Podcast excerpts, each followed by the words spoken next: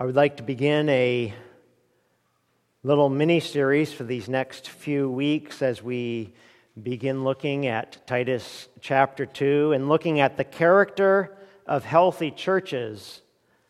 That to the, to the degree that we already do some of these, we would even excel still more in characters of being a healthy church at Newtown Bible Church. When Dr. Luke records a history of the early church in the book of Acts, he recorded for us under inspiration of the Spirit of God in Acts 2:42 that those that were added to the church continued steadfastly in the apostles' doctrine and fellowship and in the breaking of bread and prayers.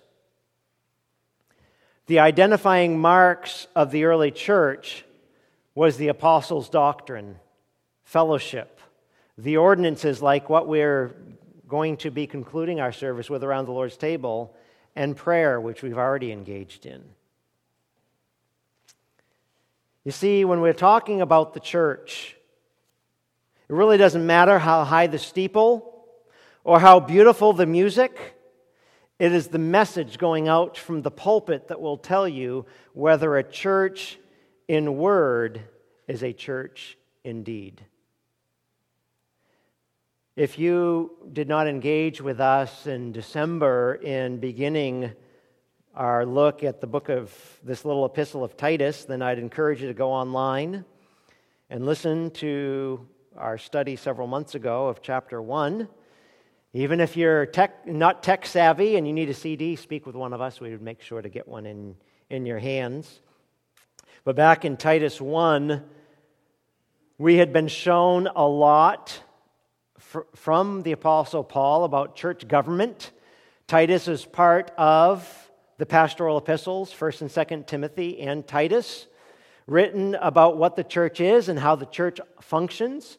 And so in chapter 1, a lot about church government and even Titus's mandate to go to the Isle of Crete and to set in order the things which are lacking Make sure that you see God raising up elders and to equip them for the task at hand. And it's not left to your own whim, your own creativity as to how God staffs his church. He has given us qualifications in 1 Timothy 3 and here in Titus 1 of qualifications.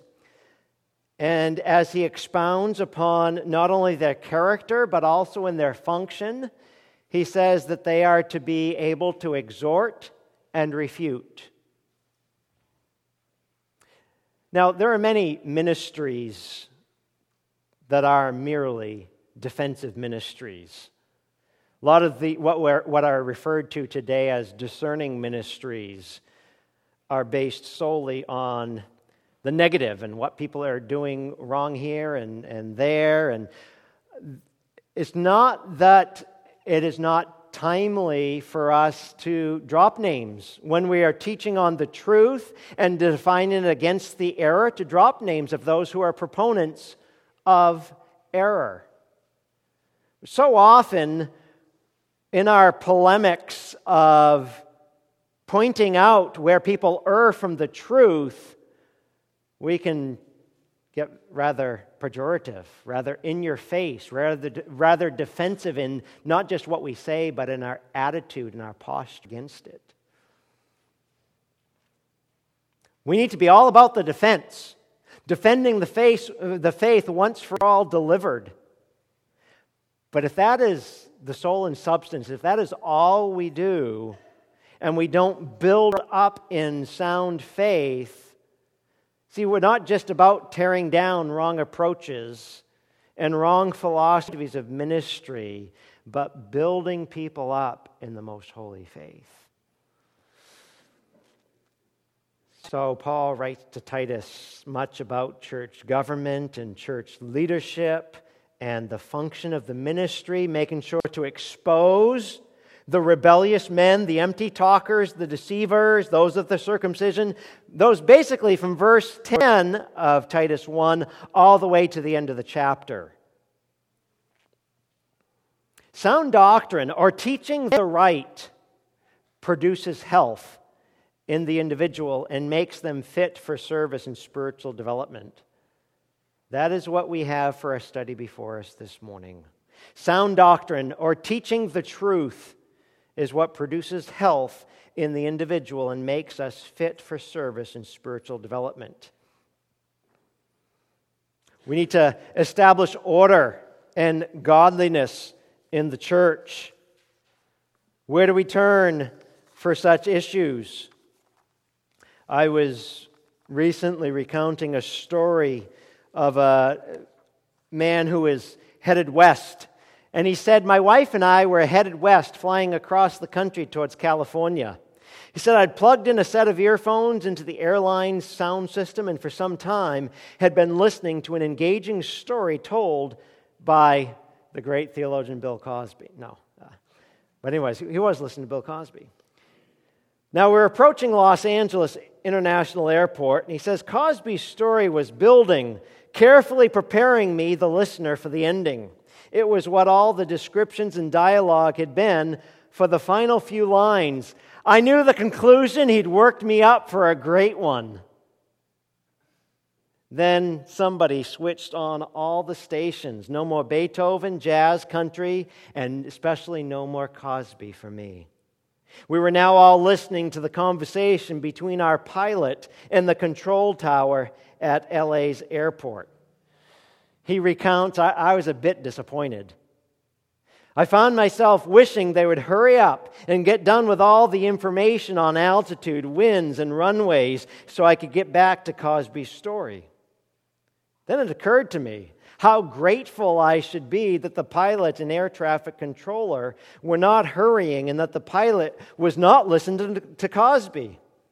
I was thankful our pilot had not dismissed the tower with, Yeah, we've done this all before a thousand times. We'd landed that jet many times, but every landing demanded communication, care, and his undivided attention in our own lives, we decide who we're going to listen to. We select which messages gain our attention, which words influence our thoughts and our actions, our behavior.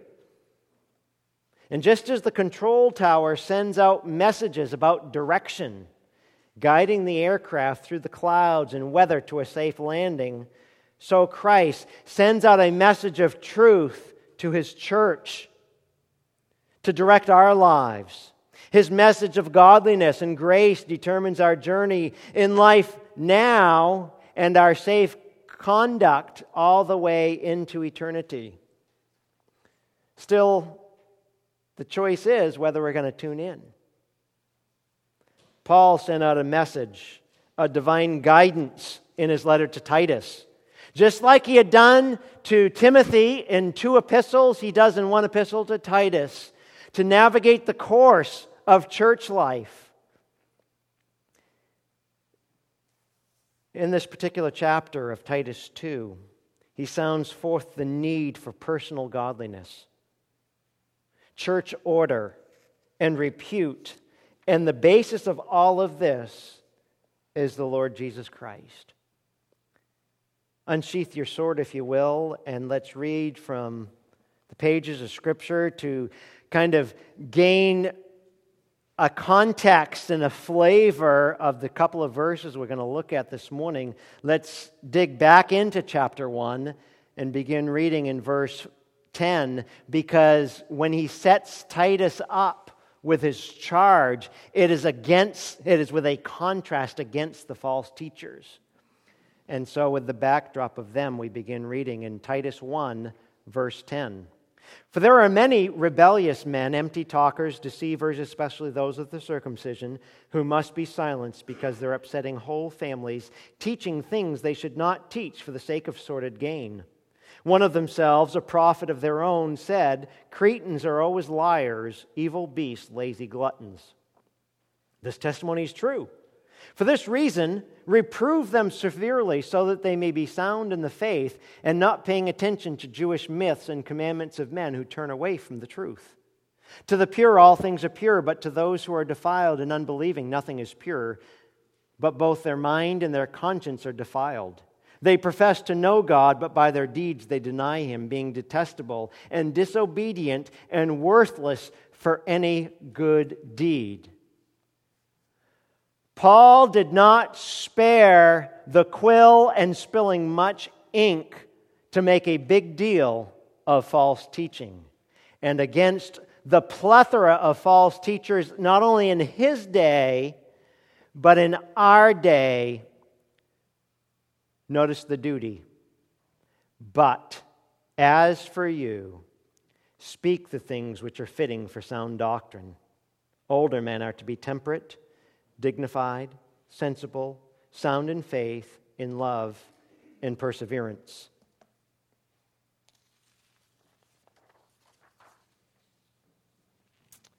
Mark down number one the priority. The priority. This is the doctrinal imperative. What the church should do.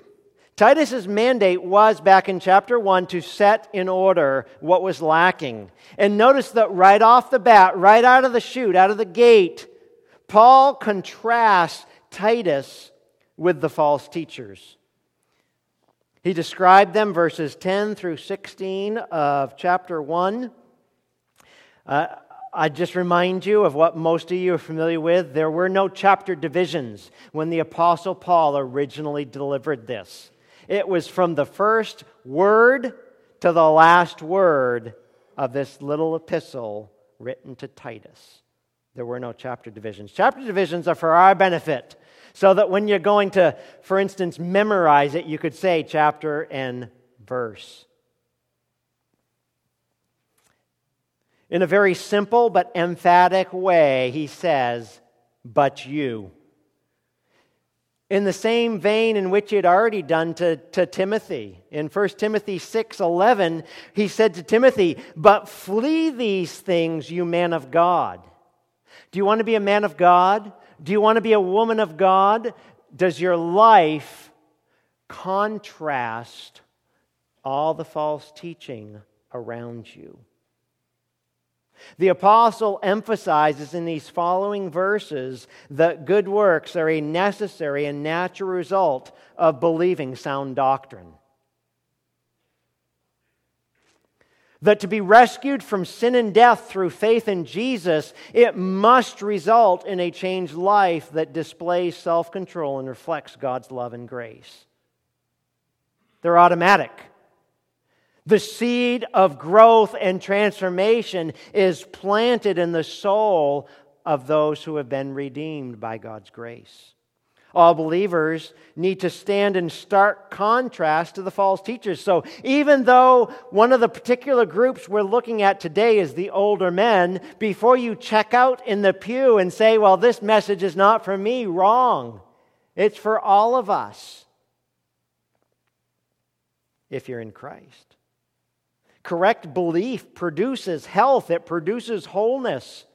That is to say, doctrine which remains undistorted and free from the infections of human opinion and philosophy will bring healing to your soul and stability to your life, a life of godliness. You can't tinker with it. Biblical revelation is complete.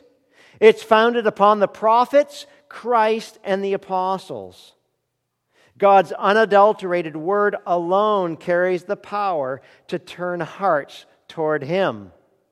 That's why I exhorted you as we engaged in today's exposition to take out your sword. This is the living and active word. This is the sword of the Spirit that cuts away in the soul of every believer everything that's not Christ in producing godliness in us. How was Titus to engage in this feat? Speak. Just open your mouth, Titus. That which is fitting for sound doctrine, speak. Now, I would love at this point to go back to chapter 1 and verse 9 and preach a whole sermon on the importance of teaching to the local church. But uh, that is not the point of the message today, nor do we have the time for that today.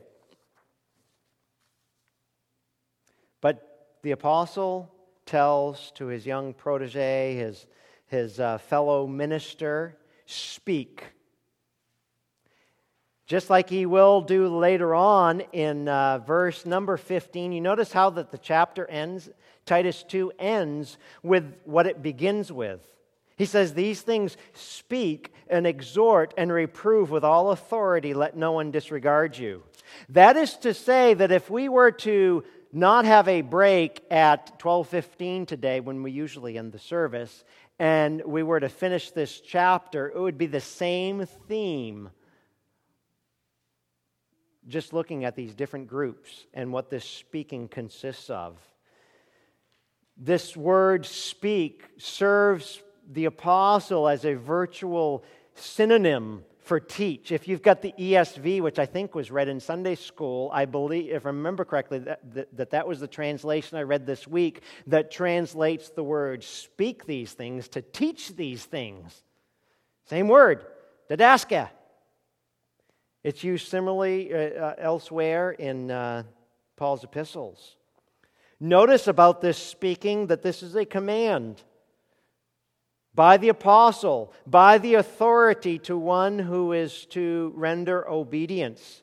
So, a present imperative demands this action be taken repeatedly and regularly.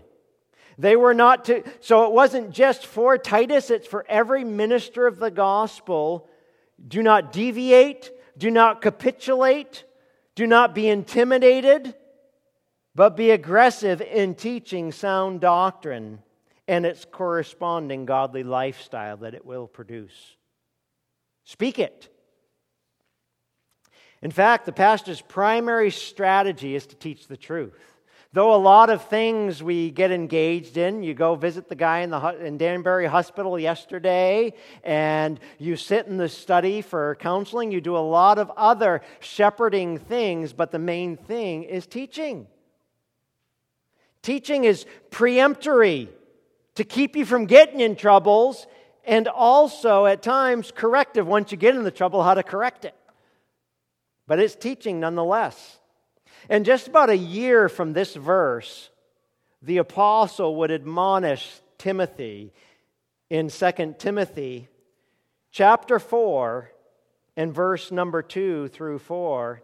A year from this point, when he says to Titus, Speak these things which are fitting for sound doctrine, he's going to say to Timothy, Preach the word.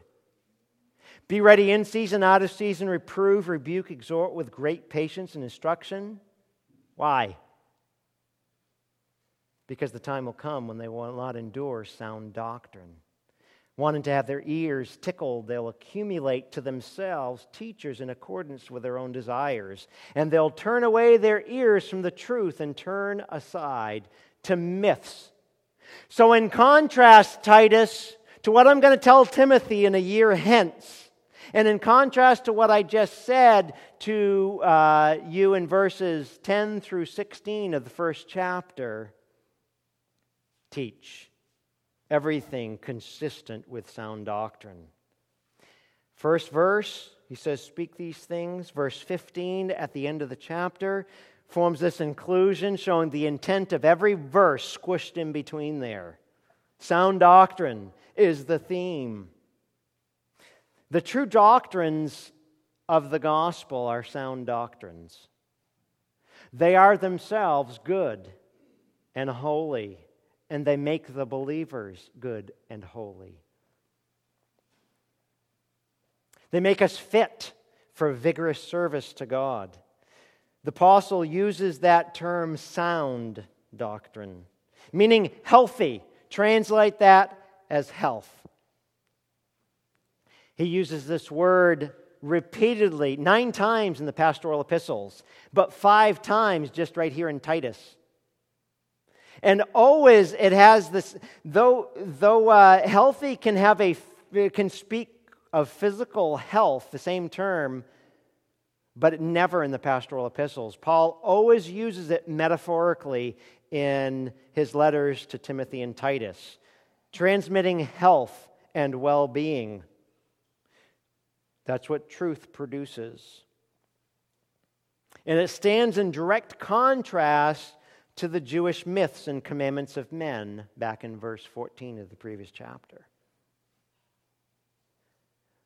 verses 15 and 16 of the first chapter. Tells us error is that which defiles us. You know, when you're listening to somebody that you know is not quite on, but you don't know where they're off, shut it off. You're drinking poison. Error defiles, but sound doctrine brings holiness and health. No doctrine, no health. Now, I just insert a couple of the many illustrations I could at this point of the sermon.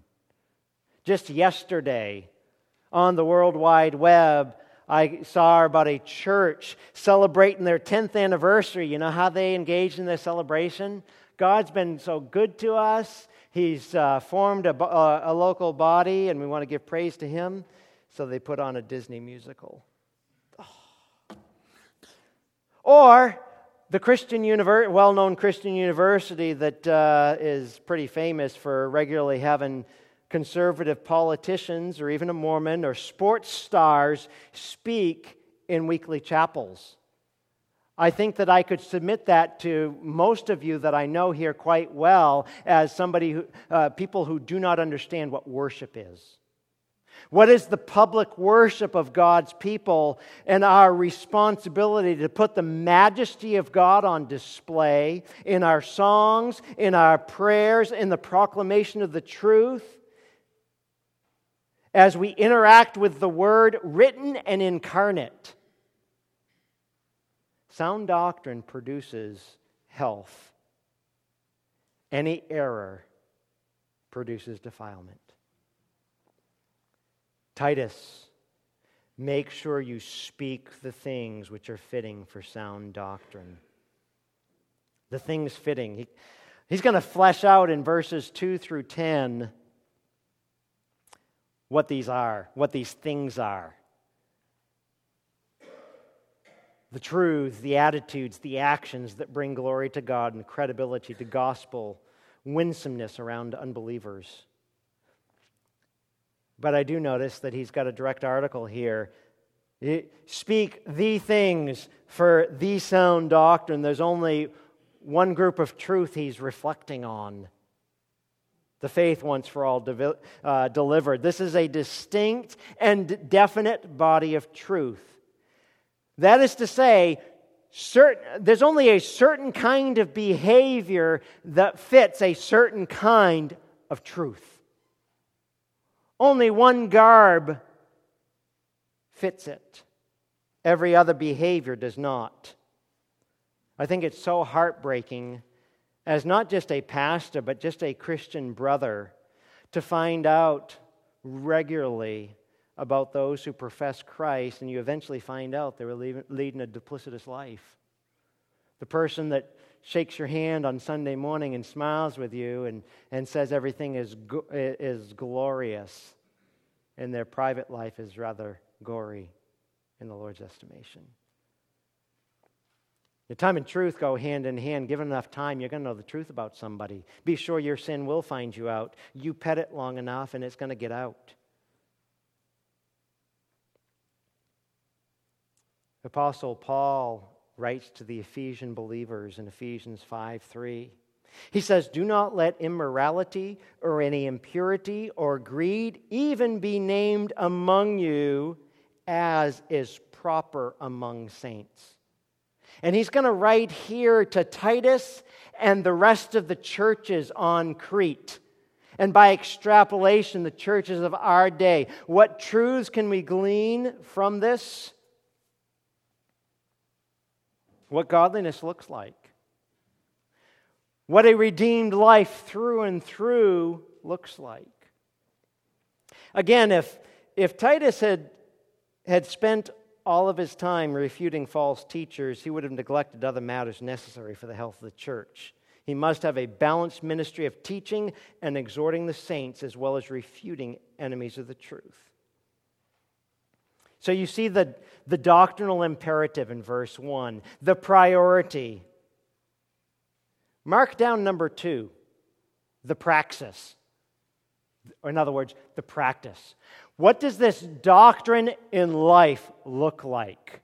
The shoe leather. where the rubber meets the road in my life as a believer in Jesus Christ. More specifically, what is godliness rather than a general term? You see, the Bible never divorces doctrine from duty.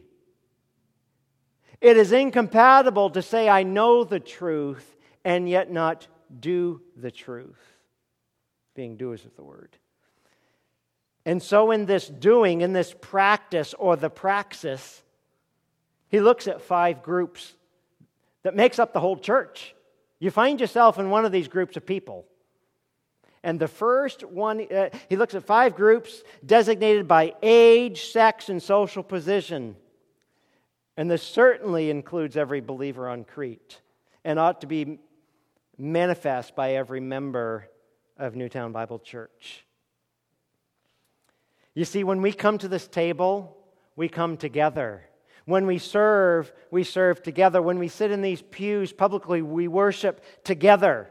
I love the way Kent Hughes put it in his commentary on the pastoral epistles. And he titles a little section here on Titus as Gospel Power in Community. That's what Titus is going to be schooled on here. What gospel power in community looks like. And in this little section of uh, Kent Hughes' commentary, I quote, he says Paul's identification of how gospel power flows through a spiritual community is important because it's a necessary correction of the way many approach the church today. Undoubtedly, a large percentage of people in the modern church are driven by a consumer mentality. He says they value only what is beneficial to them and partake only of what pleases them at the times that they are disruptive to their schedules, at, co- at cost not significant enough to burden their lifestyle. He says such persons will pick the church activities that are attractive to them, but never think of the impact of their actions on others. Only the most mature have a sense of personal investment in regular fellowship, disciplined worship, and church community life. Paul is determined to make sure that we know what characterizes this mature perspective and participation. Unquote. Thank you, Dr. Hughes, for clarifying consumer church mentality from gospel power in community as we serve the Lord and worship the Lord together. One other scholar puts it this way. He said he said no condition and no period of life is to remain unaffected by the sanctifying influence of the gospel. Fruit of right doctrine is righteous living. They are inextricably linked together. And the first group in the church to be instructed are the older men. They're all we're going to look at for these last remaining moments. The older, presbytos. It's referring to those advanced in years. We don't know specifically what age category this is when you become an old person. I, I mean, I got my uh, AARP card like 15 years ago because they thought that they were writing to the right Parker Reardon, but it was my dad up in Maine. We don't know what, uh, you know, the, the, the ancients would divide life into various stages. And they wouldn't always agree with when, when you start being an older person. Paul uses it of his own de- designation in Philemon 9 of Paul the aged. We don't know if this was Paul with the gray hair and the wrinkles or, or what. He was uh, probably in his 60s at this point, and so uh, there's that older group who are to be sensible and spiritually healthy, which he will, will uh, flesh out in a few terms. Think about the older years. Change can be harder to accept in the older years. Life can become less fulfilling, possibly less satisfying. It can be easy to become a creature of habit. But for the Christian, what is their view of the older years? It should be a greater love for God, a greater love for the people of God, and a greater love for the sacred, th- sacred things of God. How old was Moses when God called him to lead Israel out of bondage in Egypt land? You remember?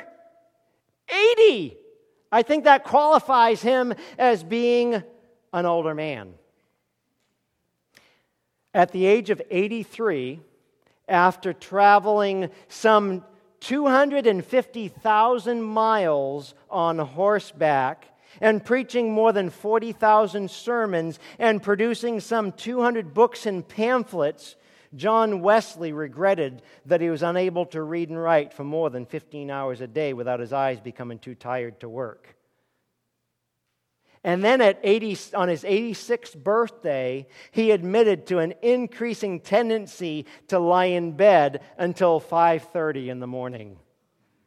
Thank you, Reverend Wesley, for helping me not grumble about the aches and pain and the eye strain and everything else that gets worse with years and to focus on what glorious grace we've got in Christ Jesus. Godly men are to bring strength and stability and wisdom to the church. They are to be cherished by us. Like the proverb in Proverbs 4:18, the path of the righteous is like the light of dawn that shines brighter and brighter until the full day. Notice his list. Four characteristics of godly character that are, uh, these are pre- uh, written in the present tense. In other words, they're supposed to be the habits of life. What are the older men to aspire to? Four, count them. Jot down temperate. Think of the temperance movement, okay? Uh, this term is used in the literal sense in relation to alcohol, meaning literally holding no wine. But here, perhaps it's not totally devoid of that connection of with, with alcohol, but it's got a different nuance. And the reason why I say we can't cast off the, the, uh, the temperance regarding alcohol is because you remember back in chapter 1 and verse. Um, see if I can read my own chicken scratch.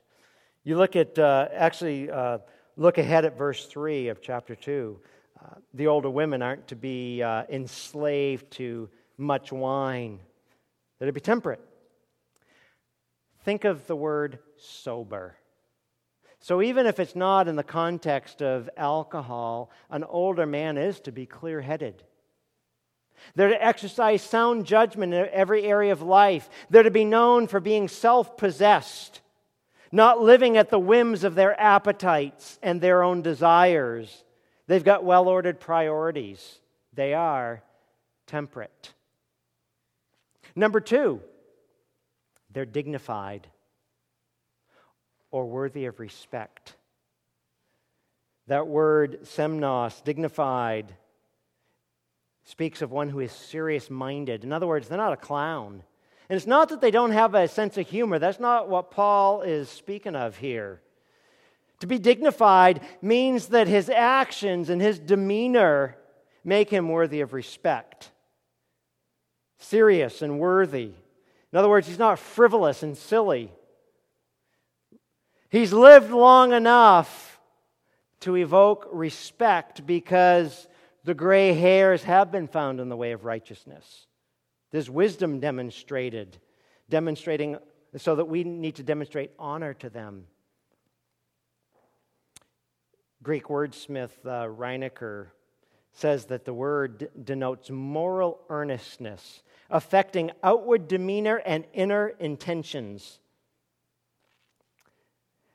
You know, if I'm saying he, he's not silly, he's not a clown. In other words, he's not joking, uh, he's, he's not laughing at immorality, vulgarity, or anything ungodly. He takes those serious.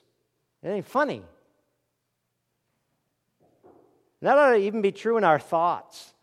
Uh, Paul, when he writes to the Philippians, talks about how our thought life is to be dignified. Philippians 4 8. And when he writes to Timothy in 1 Timothy 2 2, it is a result of prayer. We, this ought to be on our prayer list. God, as I advance in years, would you make me dignified, serious about the events of life? It's been around a long time. The older have seen the pain of what it's like living in a fallen world and what tragedy befalls believer or unbeliever and the emptiness of this world system. So there's a, you could say he's got a gravity about life, a weightiness. So they are to be temperate, they are to be dignified. Third, sensible. Maybe your translation renders that self controlled. In other words, he needs to be in charge of himself. Covers a, range, a, a wide range of thoughts and attitudes and behavior. He resists the world's attractions and controls his physical passions. We read in uh, Paul's letter to the Galatians that the fruit of the Spirit working in the life of a believer, what does he produce? Self control.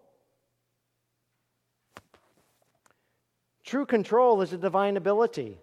It is a virtue that doesn't just apply to the older men. Matter of fact, you, you, you notice that uh, uh, it's applied to older men in. Uh, it's applied to older women. It's applied to young women, and it's applied to young men. And it's even implied in the last group he'll address in verses 9 and 10 of the slaves. You know, because Paul directed that self controlled, sensible behavior be evident in every believer, he definitely indicates that it's, it's needed, it's, it's obtainable, it's essential, even in contemporary evangelicalism, for us to have men that set the pace of what it looks like to lead a life of self control, controlled by the Spirit of God. If you're to become sensible in your older years, you better be pursuing it as a young man, cultivating that grace today. Older men are to be temperate, dignified, sensible, and you'll notice that fourth characteristic sound. There's our word healthy again. Before we look at how he describes the soundness, he started back up in the previous verse by talking about a healthy doctrine. Used it figuratively of soundness. He says, These men, these older men, are sound in three areas. And he uses these present participles. In other words, this is a continuous healthness in their life, soundness that such doctrine produces. A healthy Christian lives as a result of healthy doctrine. You know, as I was perusing through uh, Kent Hughes' commentary again this week, he, he quotes another New Testament scholar who explained this participle of being sound, soundness, health, expresses cause or means of the behavior just listed. It is what enables older men's behavior. How does a man become temperate, dignified, or sensible? It is through the means of faith, love, perseverance. So he speaks of soundness. Three nouns, three areas of life that this character is to show itself healthy in our lives. Number one, in faith. Faith forms one of the pillars of Christianity health in our relationship and interaction with and obedience to the Lord. We've got faith in God, faith in, in the, the truth once for all delivered to the saints. You cannot be sound without it. Faith encompasses correct doctrine, correct relationship, and correct living. Foundation stone number one. You want to be a healthy older man? Be healthy in faith. He says, second of all, be healthy in love another pillar of the Christian faith, without which everything else crumbles. He envisions a harmonious relationship with God and the issues of self giving to other people. Are we to promote ourselves as older men that are, are healthy? Well, do you give yourself away in the service of others, seeking the welfare of them at the expense of great personal loss? Do you lovingly forgive and lovingly serve? If you wanted to jot a cross reference here, 1 Corinthians 13, verses 4 through 7, what love does. In love,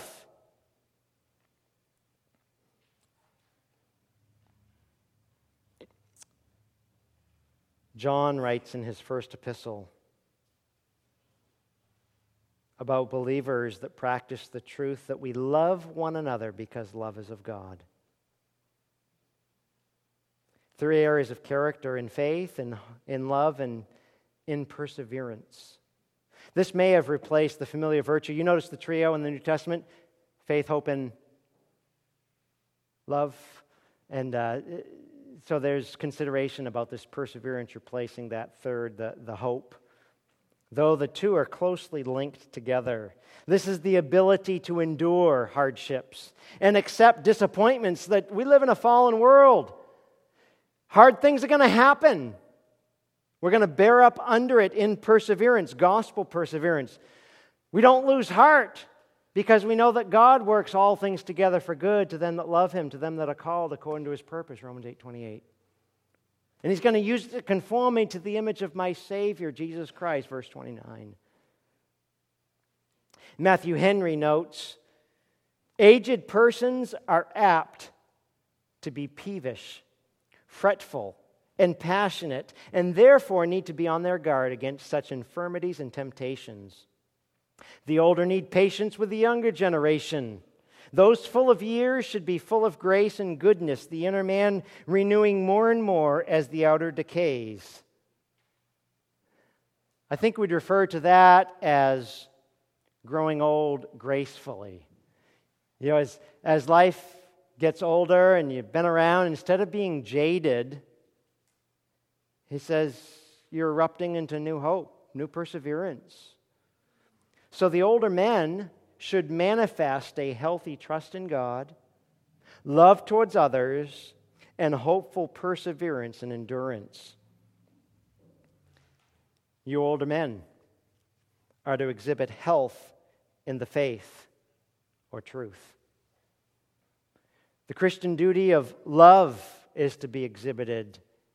You're to be a bastion of love and in patience waiting for the Lord's return. This is the repeated trio throughout the New Testament faith, hope, love. Paul saw this evidence in the young believers at Thessalonica. They were persevering. He told Timothy, Make this the goal of your pursuit, especially as, you, as you've seen me, Paul, the aged, model this before you. 2 Timothy 3:10.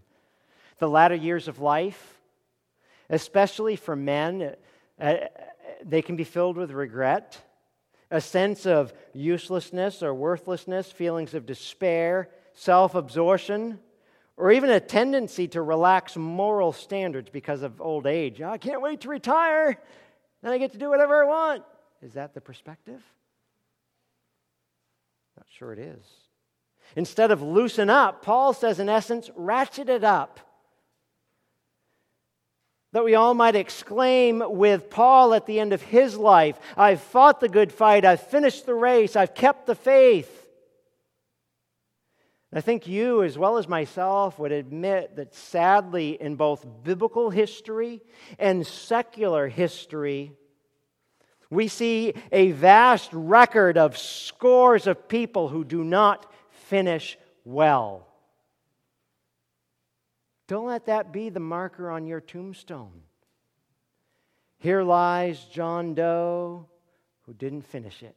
Yeah, he ran a great race, but didn't persevere all the, end, all the way to the end to the glorification of his soul.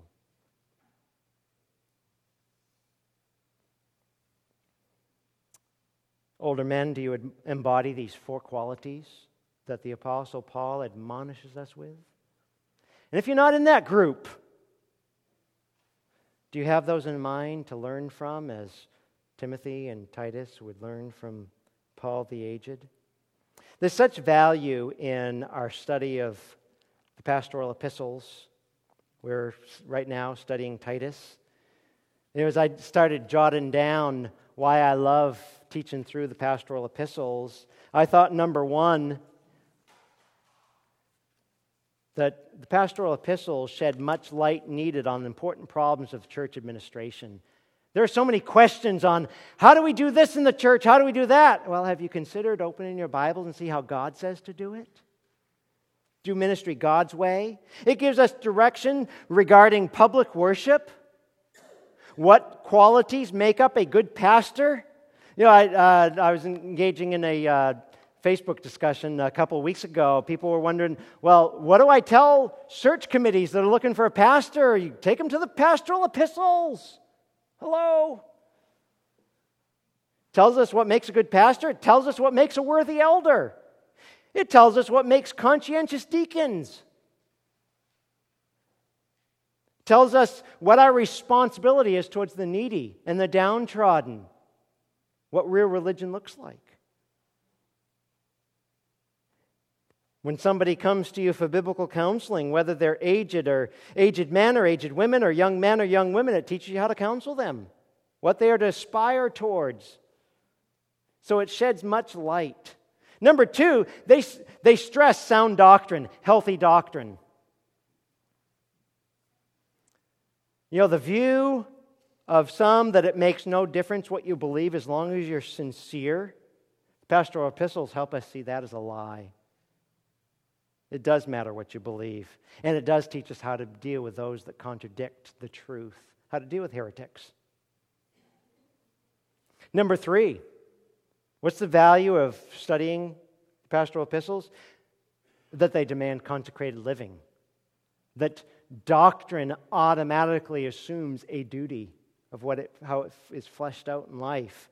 Many people, even at Newtown Bible Church, can be doctrinally sound but corrupt in practice. Don't let that be said of you. Why do we study pastoral epistles? You, we see number four, it lifting up an example of the closing of a life of the great apostle Paul. To aspire, you know, when he says, older men, make sure you've got these three characteristics of a soundness in faith. This is the older man telling you older men what to aspire to as he did. It even gives us, number five, a history of the church in the third quarter of the first century. But number six is my favorite rationale. Why do we study this little epistle along with 1st and 2nd Timothy?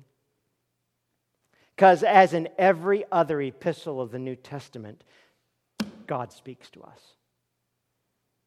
And so as he speaks, so we listen. And if you will be quick in our study of Titus to notice not only how he begins, but how he continues his argument through these, this little phrase, in order that, in order that, in order that. Verse 4, verse 5, verse 8, verse 10. He's doing that repeatedly to express the purpose of the behavior, the purpose of these affections the purpose of gospel fruit that is encouraged, that we not miss proper Christian behavior has a significant impact on pagan attitudes. And as Titus was going about in every church on Crete, bringing them in conformity with God's written revelation, establishing elders, establishing churches according to the book, biblical philosophies of ministry the onlooking world had no question this was the real deal. How about our onlooking world? Do we have that kind of impact on the pagan attitudes that surround us? Silencing opponents by correct Christian teaching and attracting the lost to Christ and affecting the entire missionary enterprise of the church. If I could conclude with more of a Christocentric focus on the behavior of our belief, our doctrine that dictates our duty to God. This is not just a bootstrap theology, work it up, do this, do that. And I think that the, the master expositor, Donald Grey Barnhouse, succinctly captures the intent of this passage. Years ago, this pastor of 10th Presbyterian Church in Philly delivered a message that aired on CBS radio.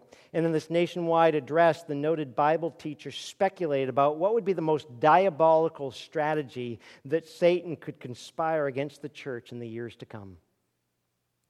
To the astonishment of many listeners, Barnhouse imagined that all the bars in Philadelphia would be closed. Prostitutes would no longer walk the streets. Pornography would no longer be available. The streets would be clean, and all the city neighborhoods would be filled with law abiding citizens. All swearing and cursing would be gone. Children would respectfully say, Yes, sir, and No, ma'am. Every church in town, Barnhouse added, would be packed to overflowing. There would, be, there would not be one church pew that could contain one more citizen. So, what, you might ask, could be wrong with all that scenario? Barnhouse then delivered the knockout punch. The deadliest, most diabolical danger, he said, would be that in each of these filled to capacity sanctuaries, Jesus Christ would never be preached. In these pulpits, there would be much religious talk, but nothing said of the supreme authority and saving work of Christ upon the cross. There'd be mention of morality, but no Christ. There'd be expressions of cultural concern and political commentary, but no Christ. There'd be positive thinking and inspirational stories, but no Christ. There'd be the external trappings of Christianity, but no internal reality of Christ. The most diabolical ploy of Satan would be for churches to be bulging at their seams, but no proclamation of Christ and Him crucified. With this deadly silence, people would never learn of Christ. Thus, they could never learn or follow Him. What Barnhouse feared has in large measure transpired in our present day. Countless houses of worship across the nation and around the globe, grand steeples, great music, little proclamation of Christ. Much empty rhetoric, but little reality of the suffering Savior. These churches preach everything except Christ Himself Tragically, too many churches and pulpits have everything except the main thing. So don't lose Christ in our endeavor to engage with godliness through this little letter written to Titus. And I trust that even as we conclude in prayer and prepare our hearts for the Lord's table, and David draws our attention to that truth, that communion every other week that we partake of would not just be ritual. If you know Christ and you're rightly related to Him and others partake, partake richly. We come to the table together. Would you pray with me? Our God, we thank you for divine instruction given from heaven about houses of worship, what they are, how they function, how we as individual believers are to work out our own salvation in fear and trembling. To know how our belief translates in our behavior, that you would produce godliness through Christ, motivated for the glory of Jesus. We put off sin and put on righteousness for your own supreme glory. Captivate our hearts with Calvary afresh, thinking of the one who lived the life that we could not and died the death that we deserved and all of his righteousness accounted to us through faith. Thank you for Jesus, in whose name we ask it.